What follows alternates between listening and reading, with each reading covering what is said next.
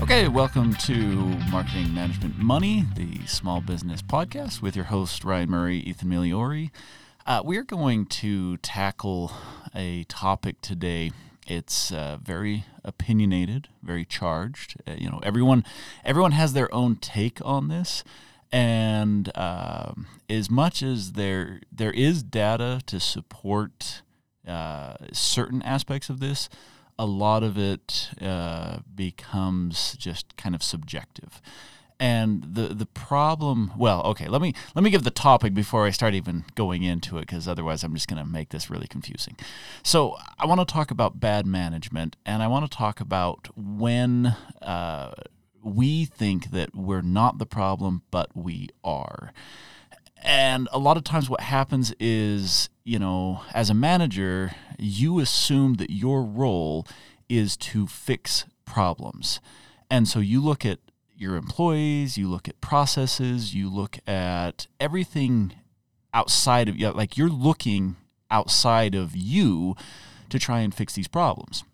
Now, a lot of times people do a little bit of uh, internal reflection, you know, especially this time of year. People are into, you know, goal setting with the new year and they're trying to think of how do I want to improve myself. And I find that human nature is that we look at minor things to improve. We're like, yeah, I should probably spend 15 minutes a day, you know, reading, uh, you know, re- reading on a new topic and that's what we think we need to change about ourselves. But then we look at our departments, or we look at our uh, companies, or we look at our uh, you know employees, or whatever, and we're like, okay, you guys need to be doing this, you need to be doing this, you need to be doing. And so externally, it's always this idea of, oh man, there's so much that everyone is doing wrong. But for me, my goal is to spend you know five minutes doing meditation. and, and, and, so I, I, I want to get into how, how can we be a little bit more realistic when we're looking in the mirror? Uh, when should we be looking in the mirror as opposed to trying to tell someone else that they need to change? You know, I I think that uh, as managers, uh, we we love to take credit when something goes well but when something you know falls apart, well, I didn't do that. I mean, I told this guy that he was supposed to get that report to me last week. He never got the report to me. So how was I supposed to know that?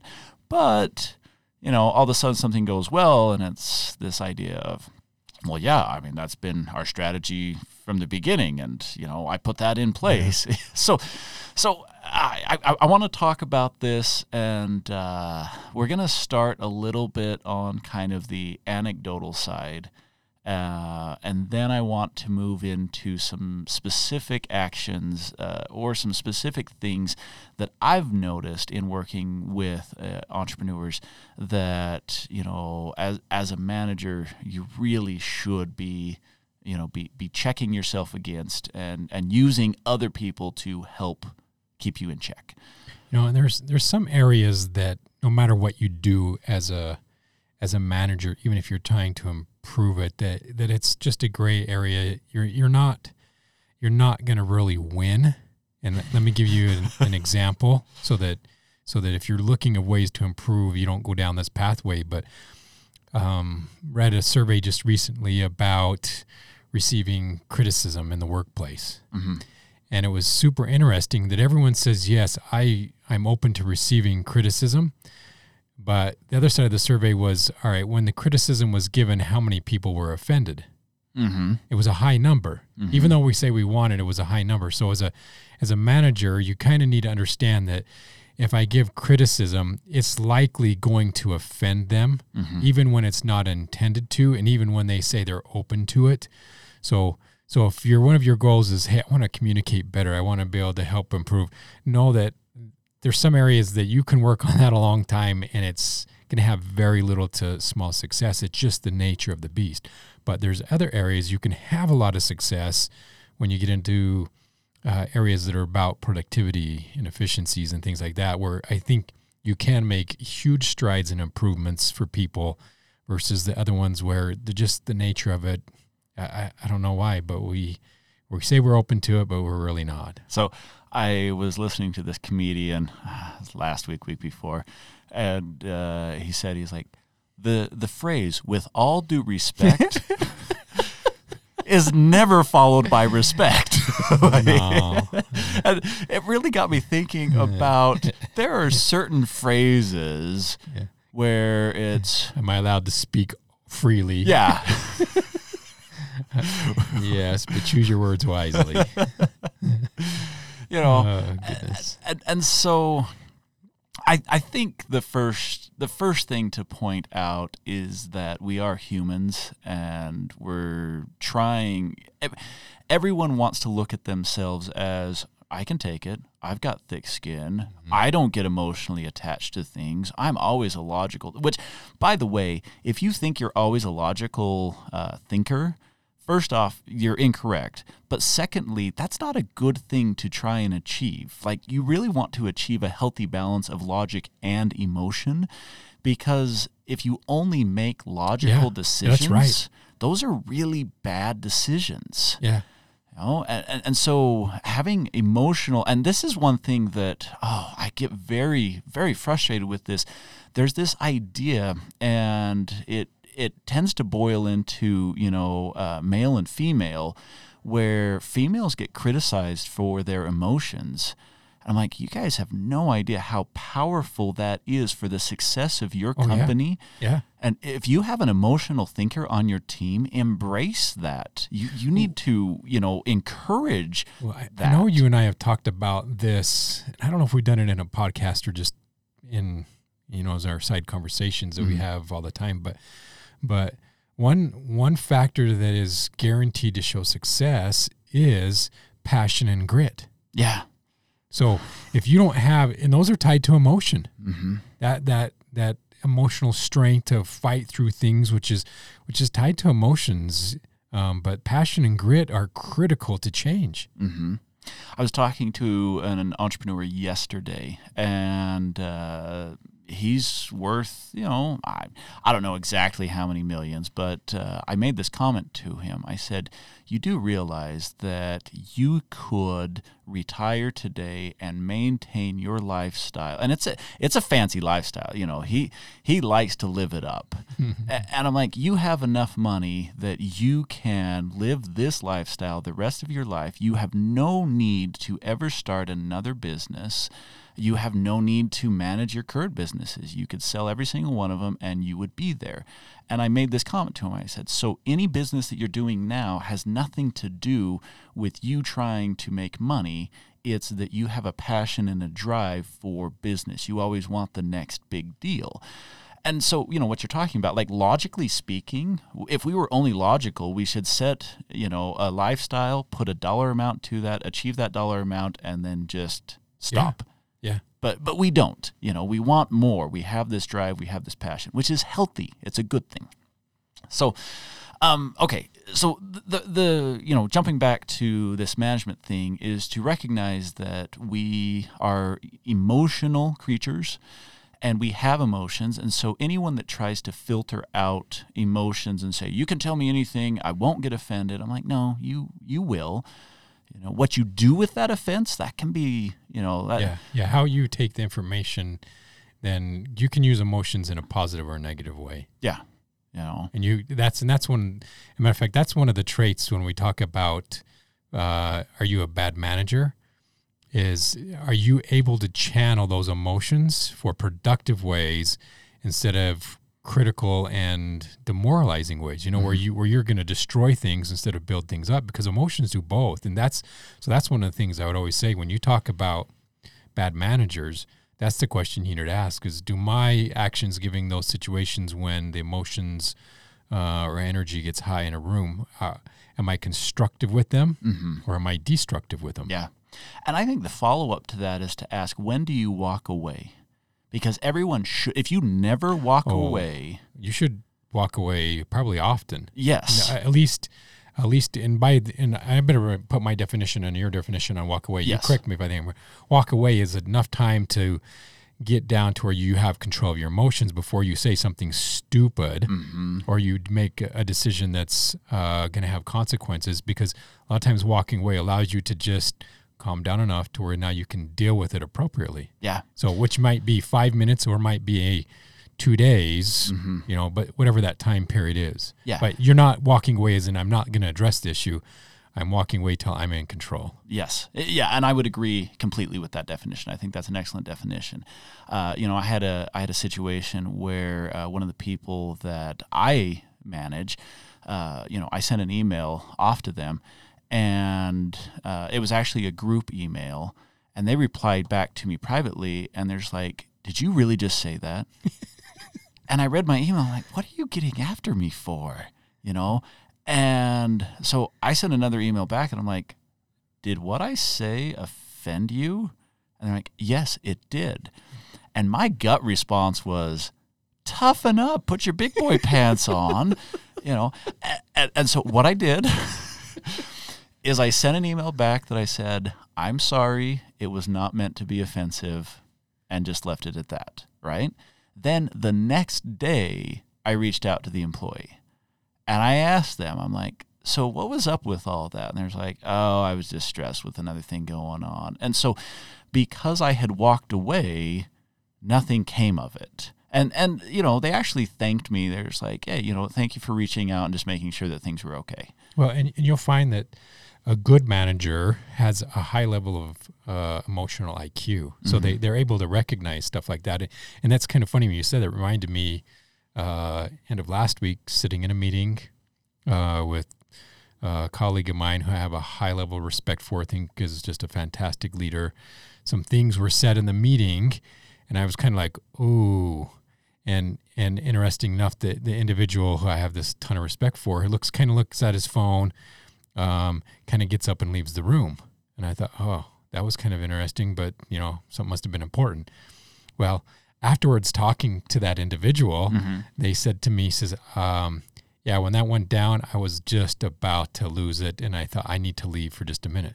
So they looked at their phone as an excuse to slip out of a meeting for a minute while they regathered themselves before they did something. And I thought, wow, that's a super high level of emotional IQ um, to be able to deal with that one, to where now wasn't the time to say anything. And even though people maybe were looking for something to be said, he's like, nah, it wasn't the time. So I had to have an excuse to excuse myself.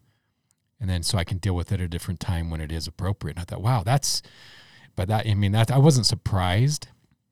Um, uh, I was, but I wasn't surprised because that individual is just a fantastic leader. Yeah, yeah, and and so I think that I think that sums up really well this concept is, is to say that you know in management, if you're trying to not be a bad manager, you don't have to have every solution. You don't have Correct. to solve everything Correct. immediately.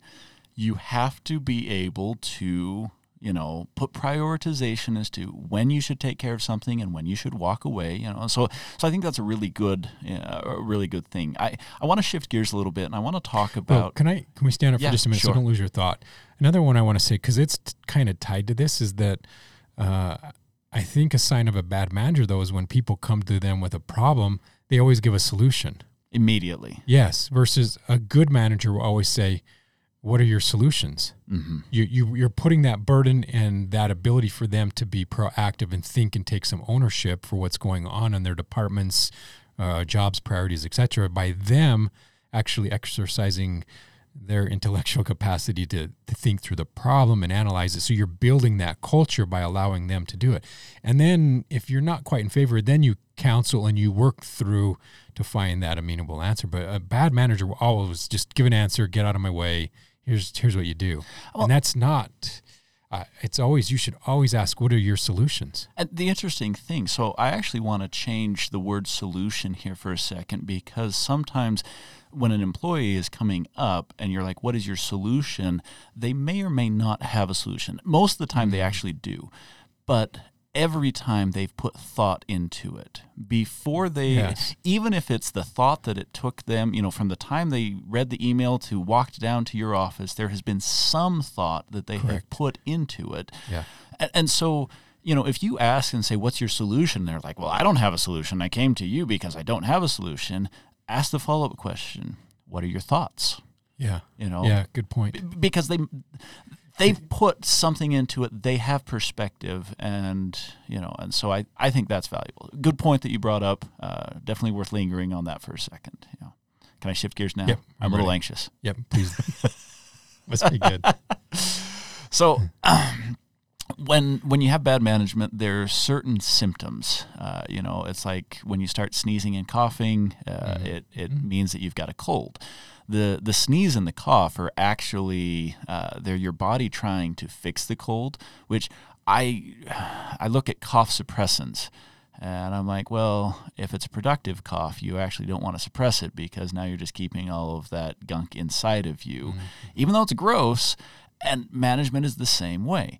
Is, you know, if if people are starting to complain or if things are starting to pop up, those are symptoms of a bigger problem. And a lot of times managers are going to try and just get rid of the complaints. Their whole goal is to eliminate the complaints. And I'm like, no, no, no, no. Complaints are them telling you that something else is going on. And so you got to take that complaint and you got to go a little bit further. So don't just try and hide the symptoms, try and get to the problem. So here's a big one, right? This is a this is a common symptom of bad management. And that is the difference between um, like changing to avoid a problem versus growing to overcome problems. And what will happen very often is you will have a, you know, like like a business will start working on on a goal, all right? Oh, we're going to have this goal. And any goal that's worth doing is going to have roadblocks. And the question that I have is when you hit those roadblocks, how do you respond? If you find that you're constantly bouncing everywhere, if the, the common you know sentiment in your organization is oh we've tried that before. Oh we've tried that before. Oh we've tried that before. Like well yeah you've tried that but have you actually taken the time to get good at anything? Or as soon as it starts to get tough do you pivot on to you know the next new shiny thing? And and, and so you know as as a manager we're supposed to pivot like you shouldn't stay rigid. You've got to be flexible and change is inevitable. And so there's this balance between am I doing healthy change for the good of the company or am I doing change because I don't have the determination, the grit, you know, I mean this topic keeps coming up. Do do I have the grit to stick with something even when it's hard? Can I get through, you know, you look at the uh, product life cycle and that first uphill climb is called the shakeout. And what you're doing is you're getting rid of all the people who aren't going to make the climb. And all the money is had when you get to the top of that bell curve, the maturity, or even on the decline side, Yeah. is still very. I mean, there's a ton of cash to be made on the decline of a product and so you got to you got to make the uphill climb to enjoy the peak and enjoy the downhill. And and so you know as a manager how do you know if you're pivoting because you don't want to get stuck in a rut versus you're pivoting because you don't have the tenacity to plow through that? You know, we see it all the time in lifestyle businesses where they've G- give a quick definition of lifestyle business So, a lifestyle business is someone who has generated enough income from their business to put gas in their boat so they can go boating every weekend. Yeah. And that's all they care about. You know, as long as I have enough gas for my boat or, you know, enough money to, you know, buy a new pair of shoes so my for my hike this weekend, I'm I'm happy. I don't I'm not going to try to grow my business anymore because it's it's it's meeting my base needs. you, you see a lot of people that they work their business to pay for their family vacation. Yeah. So e- even though from an outsider we look at their business and say, "Wow, if they they have so much more room for growth," but they don't want to take on any more employees. You know what I mean? I, I I only want to manage five employees. Well, why don't you hire ten and hire uh, an HR person to hire all ten? See what I mean? Yeah. But they they won't. Yeah. So so they've just created a lifestyle business that supports the lifestyle that they want, and hence they don't grow anymore. Now, some people their lifestyle um, which is a good thing, is that uh, their lifestyle continues to increase and grow. So they have to grow their business to maintain it. Yeah. Um, but but by definition, lifestyle means I've kind of plateaued or flattened out. Now, now technically, if that's your goal, there's nothing wrong with a lifestyle business. Yeah, correct. You know, a lot of people want a lifestyle business, but a lot of people just settle for a lifestyle business. Yeah. Well, I, I you know, I think uh, I don't even think I know that uh, there's an, a huge number of business owners that plateau with a lifestyle business because they don't know how to take it to the next level. Yeah. They they kind of get there, they plateau, they tinker with a few things, Mm-hmm. but then they go back to that. Hey, I make the adjustment just to avoid the problem. See what I mean? Because they weren't willing to make whatever sacrifice it was going to take to go to the next level. Because that's uh, business is interesting enough. Um, we talk about bell curves all the time, but most business growth is not a bell curve. It's businesses tend to have some growth and then they flip uh, plateau for a little bit, and then they have this step again. They jump up. There's it's not these you know gradual curves that just kind of climb and you know have these little dips and climb. No, it's it's it's more like steps. I would make a stronger argument for companies that grow.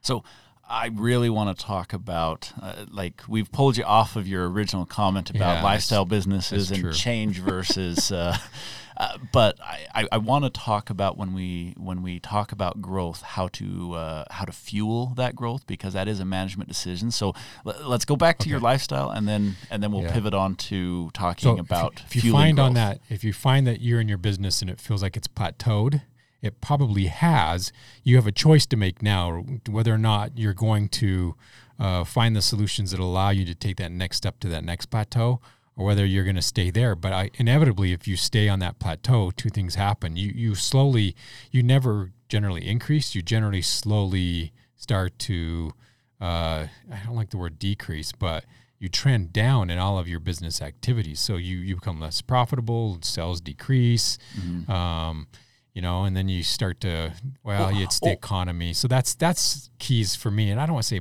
bad manager because I don't know it's necessarily a bad manager, but complacency sometimes is bad. And and a lot of times people are like, ah, I make the same that I made last year. You know, I'm just holding tight. Yeah. But your competition is always growing. So if you're holding the same, Right. you're actually losing position. So you might have, you know, you look at your financials and you're like, well, my financials this year are as good as they were last year. Yeah, but your ability to sell your business has actually decreased Correct. you know and we talked about valuation just recently and so you know there are other things that are slipping you might be okay with that some people are you know they're retiring on their business and so they're just going to take the money from the business and not really put a lot into it And, and I really here's another here's another thing that I think we forget. I I know we forget way too fast, and that is growth takes time. Just like in the garden, when you plant that seed uh, for those pepper plants or potatoes or whatever else you want to grow in your garden this year, carrots. Um, you don't put the seed in the ground and come back tomorrow and have a carrot. Okay, you plant it and then you come back after you've watered and weeded and you know down a few maybe a little bit of fertilizer. It takes a little bit of work to grow. Well, uh, funny enough, a lot of people think in a business that hey, you know, I'm just going to increase my marketing a little bit and it's going to solve this whole problem. But when it doesn't, what do they do? They stop watering the garden Yeah. per se which is so that that's what I would probably put it when you talk about this one using that garden analogy, good versus a bad manager is realizing that the economic development um, or business growth, I kind of put those in the same categories, are long processes. Well, okay, so this is this is a really good thing when you talk about good management versus bad management. Bad managers will set their timetable on things. And I see so many people that will try and link it to like a calendar year or a quarter, you know, like, oh, in, in Q2, okay, we need to have this by the end of Q2. And uh, you know, is that really does that align with with what it is? So you should take whoever. So let, let, let's say that uh, you know you, you you've got a software company. They're going to do an app. They're going to develop an app for you, right? And you're a manager, and you're saying, well, I want the app done by the end of Q1. Why? What, what happens at the end of Q1? The better approach, you know, if you want good management, is you would go to that app development team and you would say, okay, what are all the what are all the milestones that we need to hit? I want those broken down so that we can see them, and then we're going to give ourselves an amount of time for those milestones, and we're going to plan out what does this project look like. And then we're going to come up with a date on this project. And then we're going to factor in are there other competing projects that might pull us away? Because everyone looks at project management and they're like, this is a three month project. I'm like, that's three months if you only do that. That's assuming that in three months, no one ever texts you or emails you to disrupt you. Like you get to just focus 100% and you're motivated and you're never sick. so, so, you know, like have, have we, you know, have we factored in those things?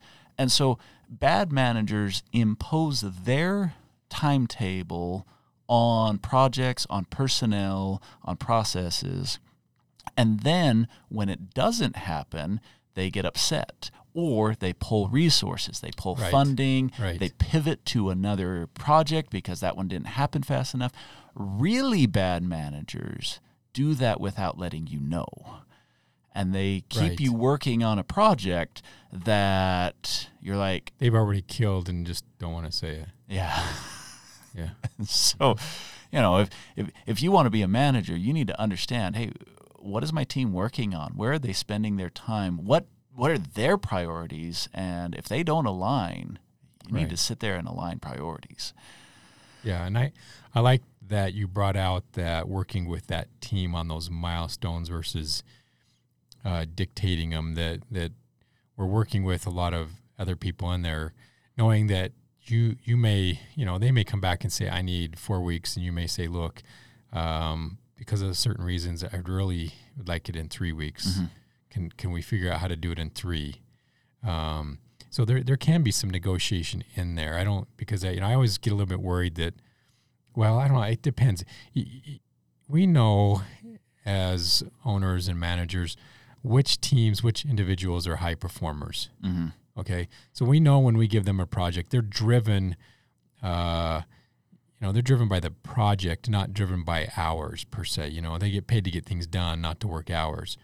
And so, if you have those individuals and you know who they are, you know that when they tell you something, um, they're pretty confident, and, and they're they're not the ones just making up something because they don't want to do the work.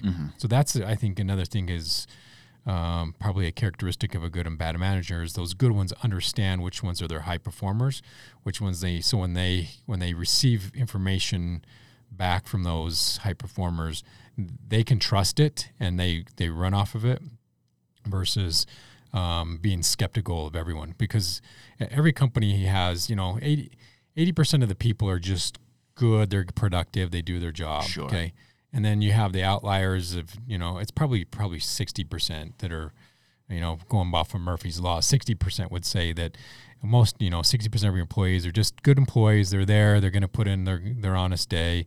Twenty percent of them are your high performers, and twenty percent of them are the dead weight. You know, and I don't care whatever you say, cutting the dead weight out of a business. Uh, I've watched people try to do it and do it and do it. You you always have some dead weight that you just uh, you you just you have to start saying, all right, those are just low performers, and we have them in those positions. They do enough to get us by, but they're not on the high pay scale. Right. You, you, we don't, we, but we don't waste any of our time on them. We spend our time with the high performers. Um, but as a good manager, you should know who those individuals are to do that, because a bad manager doesn't know that, and so hence, all of a sudden, when a project doesn't get done, who do they hammer? The high performers, because they're the ones who are generally rising to the top, uh, trying to do stuff, and so they're the ones who get destroyed. So what happens when they when they get hammered? Uh, they leave the organization. Yeah. They're like, I don't, I don't need to work for you, because they're I can go somewhere else and be appreciated. and and I, I love that um, you know you're talking about the importance of the manager knowing who their team is and knowing who is in positions and accepting people in positions that aren't going to be top performers like bad management is thinking that everyone is a rock star or Yeah. wanting everyone to be a rock or star everyone's worthless unless I'm always cracking the whip on them. yeah like That's false. No, there's no truth behind either one of those. you're going to have a range of employees That's right. And I loved how you said keeping, you know, low performing employees is just part of the game. what you want to get rid of is you want to get rid of toxic employees, people that are dragging Yes. you down. Yeah. But really, as a manager, look, if I'm paying someone 18 bucks an hour and I get, you know, the equivalent of 18 and a quarter out of them, it's great. You know, I they, they're not bad for the company, even though I'm like, dude, I get 18 and a quarter out of you. That's not amazing, Right. but they're not bad for the company. It's a positive ROI. Know, there, there's there's some positions you just have to fill. Mm-hmm. They're they're not you know they're they're just positions. Uh, I, anyways, I hope listeners understand where we're trying to go with that one. But but you you just have those positions, and it's okay. But the but too often that I see bad managers wasting all their time trying to make this you know low performer who inherently is just that way to and be better comfortable that way. They Yeah. they really don't want to instead change. of just realizing okay no that's where they are and that's why we have them in these positions because they're just gonna they're always gonna do just enough to maintain things Mhm. and that's okay I I, that's what we need I, I I was talking to a guy that uh, he you know. I, I asked him the question. I said, Do you want to own your own business or do you want to be a right hand man? And he's like, I would rather be a right hand man. Great. I'm Yeah. glad that you acknowledge that. He, and he's very driven. Like he really wants to. Uh, he actually listens to this podcast, so here's your shout out for you.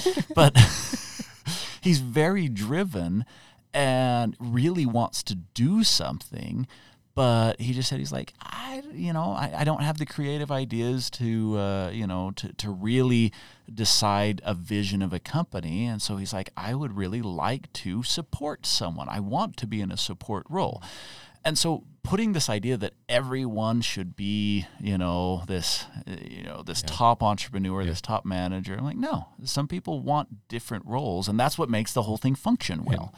Uh, we have a number of episodes in the past where we do talk about uh, culture demeanor characteristics of individuals and people and you need to need to understand that because uh, people just are inherently have different traits about them and i don't want to go into much more. I'll let you go and uh, look at those episodes but that's an important piece to understand that that's why we have this 20 60 20 of how people interact and what they do things because of of different you know how they were raised where they were raised their family culture i mean there's so many things that affect that do that but you need to realize that that's part of it Yeah. and a, a good manager will recognize that um, bad managers are almost uh, they- they're clueless when it comes to things when we talk about introvert extrovert things like that Yeah.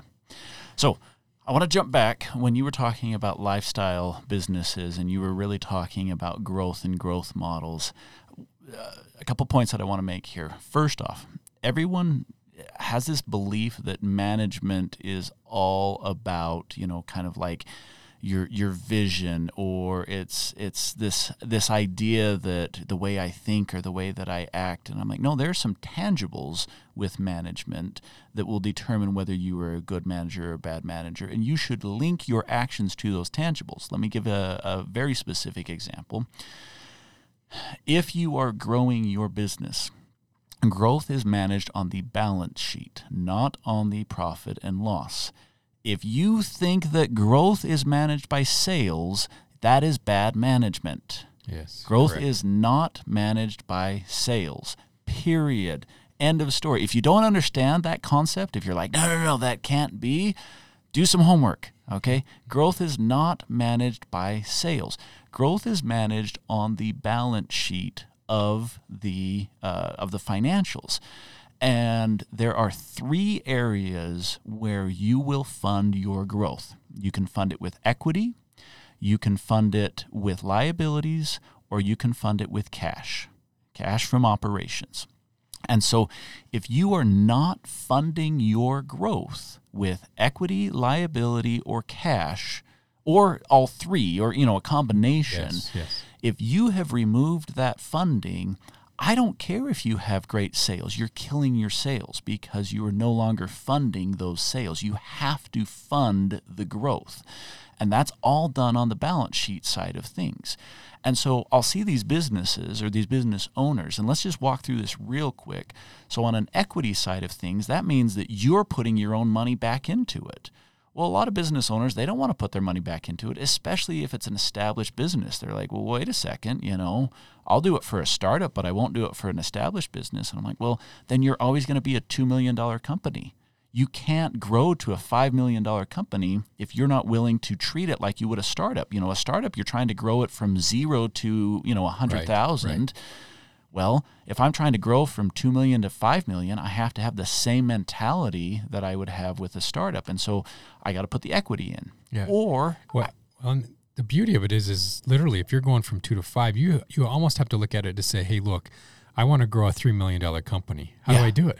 Yeah. I'm going from 0 because that's that's what you're doing. You know, it's always interesting in sports that at halftime when it's uh, seven seven, okay, mm-hmm. at halftime, um, it, it, the reality is it's a zero zero ball game. Yeah. Okay, you're starting fresh. It's a level playing field. There's no one has an advantage. It's not a seven to fourteen football game and someone's up a touchdown and I got to make up some difference. No, it at seven seven, it's a zero sum. So when you think about growth, when I need to increase sales or profit or something else, you you have to look at it sometimes as if you're starting at zero. Yeah. And then it changes that perspective on how you're going to grow versus thinking, oh, I just need to increase. Well, yeah, but so I, am dumping equity into this, right? Mm-hmm. I'm trying to get that three million, zero to three million. I, uh, you know, I think that's a beautiful way to look at it. So if I'm going from zero to three million, but I'm not willing to put my own money into it because I'm like, I'm an established business. Why should I have to put my own money mm-hmm. into it? And you say, well, what about the debt side? You're like, well, I already have debt. I don't want to add debt to it. I don't want to burden the company with debt, so I'm not willing to take on additional debt. Well, that now leaves the cash. Well, what if I've taken out all that cash in the form of dividends? Or I've taken a percentage of that cash out in the form of dividends because it's my company. I, right. I want my cut of the company. Well, I just killed the only three way, and I will emphasize only three ways to grow your company. You have to fund those. Yeah. And so if I've killed the only three ways to grow my company, I can talk to my sales team all I want. I can get after my sales manager and say, Doesn't "Hey, matter. you you need to go out and make something happen." And it's like, with with with what you know, what resources to grow the the company, you know, and and, and so, um, bad managers will not understand that their financial decisions will impact the management of the company. And then what's really bad is okay, so I'm a bad manager and I've decided that I'm not going to put equity into my company, I'm not going to debt finance my company, and I'm going to siphon off a lot of the cash that would be used to grow my company, but I'm going to keep people in growth positions because you know Ooh. a lot of positions that I'm paying for are growth positions and if I have failed to actually fund the growth, then that is a wasted expense. Mm-hmm. It's the same thing as hiring someone to be on a production line and having no product on the production line to produce. Yeah. And I'd look at that and I'd be like, why are you standing around? Because there are no orders today, sir. You know? and we can see that we should manage that, but it's like, why are you sitting around?